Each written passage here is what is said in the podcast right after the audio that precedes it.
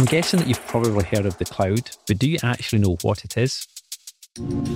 I'm Mark Riddell from M3 Networks. We are an IT support and cybersecurity specialist because we know that running a business is hard enough as it is, right, without IT causing more headaches and frustration, which is why we aim to make IT an enjoyable experience for our customers. If you'd like to find out more about what we do, check us out at m3networks.co.uk. In this episode, I'm going to be giving you your essential cloud migration strategy checklist. It's likely that you already use the cloud in your personal life, perhaps to store digital photos and documents, or even for backing up your phone. When you access something in the cloud, it means you're accessing information or using an application that's on someone else's servers.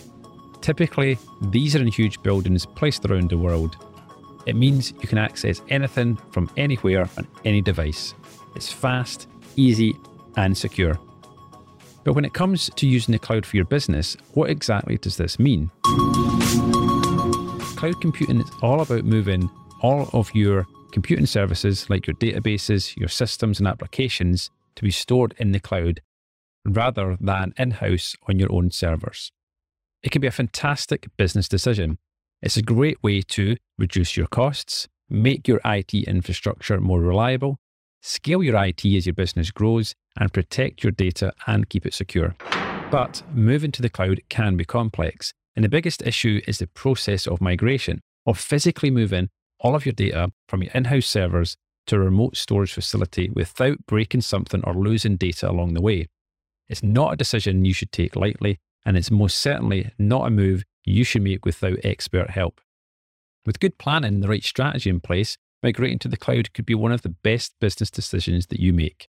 And that's what we're going to be talking about today. We're going to look at exactly how you start planning and strategizing for your business to move its IT infrastructure to the cloud.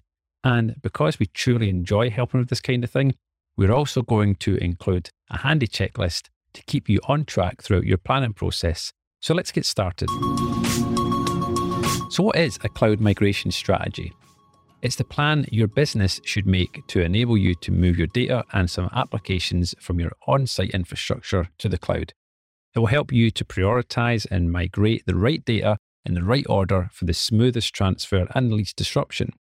And the first and most important question to ask is this the right thing to do at the right time? Before you begin strategizing, you'll need to decide if it's the right time for your business to migrate to the cloud. A trusted IT support partner will be able to help you make that decision based on a number of factors unique to your business. And here's a quick look at some of the main benefits and challenges. Now, these are the benefits decreased hosting costs. You'll no longer need to keep your in house servers running and maintained, and there's also no capital expenditure to take into account, as cloud services are usually based on subscription, which means there's no hardware to buy. There's also better scalability, because cloud services give you the freedom to automatically scale your capacity as and when you need to. This means if your business grows rapidly, you won't need to change your entire infrastructure to meet your new needs.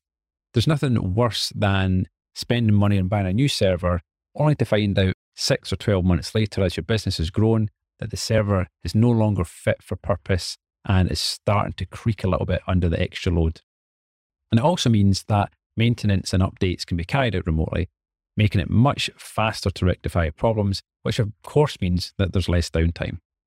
And it's increased security because a huge priority for cloud service providers is keeping your data safe. And it's as crucial to their reputation as it is to yours. They offer greater security than you get from in house servers, and they have additional measures in place to offer maximum security. Environmentally conscious companies will also love moving to the cloud because while you still have a carbon footprint, it will be reduced. And that's because you're only using the energy and resources you need at the point you need it, unlike running your own servers 24 7. And of course, there's improved disaster recovery. And this is vital for any business. While you should already have a solid disaster recovery plan in place, when you move to the cloud, the backup and recovery solutions you benefit from are more cost effective and less time consuming. But of course, there are challenges, and one of them being downtime, and that the migration may take your servers down for a time, as well as the obvious implication that this has the potential to affect your application's performance if they're not correctly backed up. And the other challenge can be data loss. Your data is most vulnerable during the migration process. Extreme care and adequate measures must be taken to avoid data loss or a breach. And then communication. Now, some of your older applications you know, may struggle to communicate with newer cloud services. And this means you may have to adapt some of your processes to fit in with the new cloud provider. Now that you've decided that migrating to the cloud is the best option for your business, you're going to need to start some planning. Now, before you can do this, it's really important that you understand your reasons for moving to the cloud and the benefits you're expected to get from it. Will also help if you have a basic understanding of your current infrastructure. This will allow you to plan for your cloud server requirements and prevents you from over or underspending. Decide who is going to head up the entire migration process, and this person should have a good understanding of it so that they can take the lead on everything from planning right through to completion. And don't put off bringing in an expert to help at this stage. If you already have a trusted IT support partner, they should be able to manage the entire process. But if you don't, it should be a serious consideration at this stage.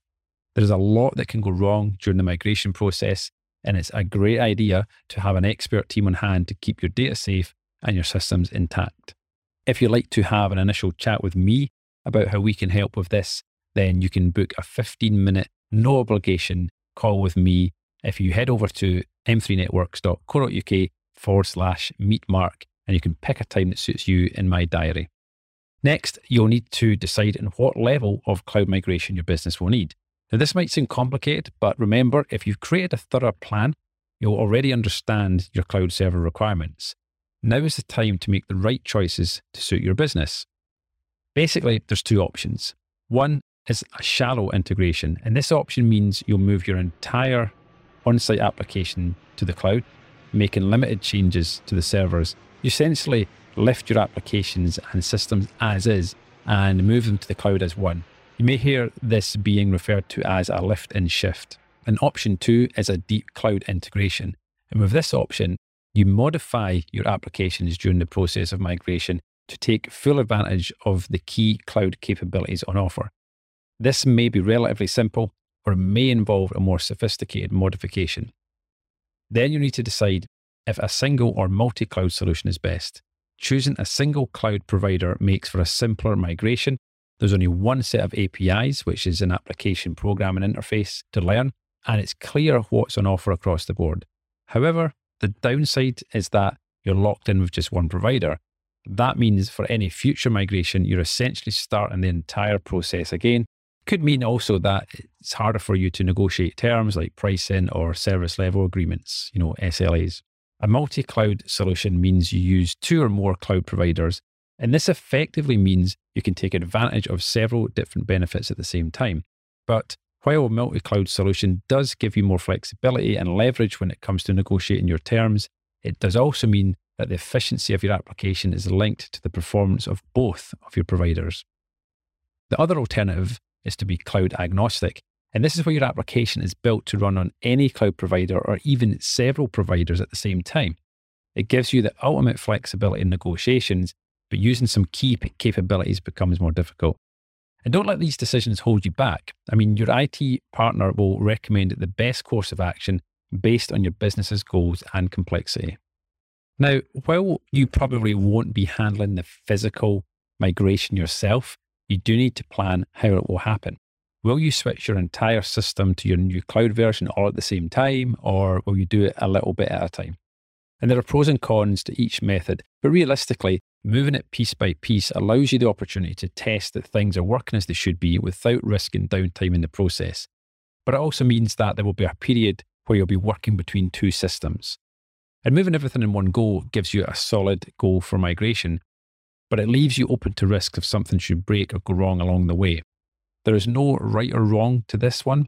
It will simply be a case of you deciding which is the biggest risk to your company and how quickly you want to make the move to your new cloud system. But whichever method you decide on, it should be part of your plan to have a target completion date for the migration to be finalised. And remember that nothing can be declared a success without proof it works as anticipated. Create a set of key performance indicators or KPIs that will help you to see exactly how well your new cloud based system is performing. If you already use KPIs to measure your system and applications, they may just need some updating. Your KPIs should not only measure success, but can also be a fantastic indicator or pre warning that there's a problem on the horizon. Consider elements such as your staff's experience of technology, performance, infrastructure, and business engagement. And don't forget to include a set of baseline metrics for each measurement. This is where you measure pre migration performance so you can determine if the post migration performance is meeting your expectations. Remember, as with the adoption of any new system, there will be a period of adjustment. It may take some time for some of your people to get used to new systems, and there may also be an element of troubleshooting before things are running as smoothly as you'd like. And that means initially your KPIs might not look good, but after a settling in period, you should expect to see a vast improvement. Hopefully, you found this episode really useful. If you've got on premise servers and applications and you've been considering moving that stuff out to the cloud and you're not quite sure how to get started, of course, you can book an initial 15 minute call with myself to have a chat about this. You can just head over to m3networks.co.uk forward slash meet Mark, where you'll be able to pick a time in my diary that suits you. Course, it's completely no obligation, and we can take things from there. All of the information in this episode is available in our cloud migration checklist, which is a free download on our website. Links to download that as a PDF will be in the show notes. That's it from me. As always, wishing you a great Techcess. Techcess is an M3 Networks podcast. Find out more at m3networks.co.uk.